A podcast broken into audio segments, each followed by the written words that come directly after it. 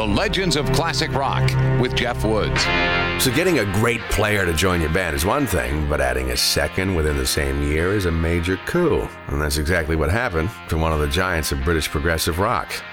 After two records that hardly anybody even noticed, the new guy with the guitar, Steve Howe, immediately made an impression and contributed masterful guitar work to the 1971 breakthrough album, the Yes Album. Later that same year, organist Tony Kaye was shown the door.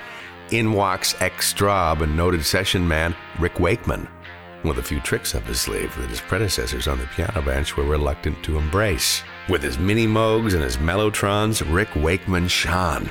His and Steve Howe's first album together was called Fragile, and as good as it was, and it was good, they did one better with the follow up an entire album with only three songs, featuring complex rhythms and lush keyboard soundscapes punctuated by Howe's lightning fast guitar runs.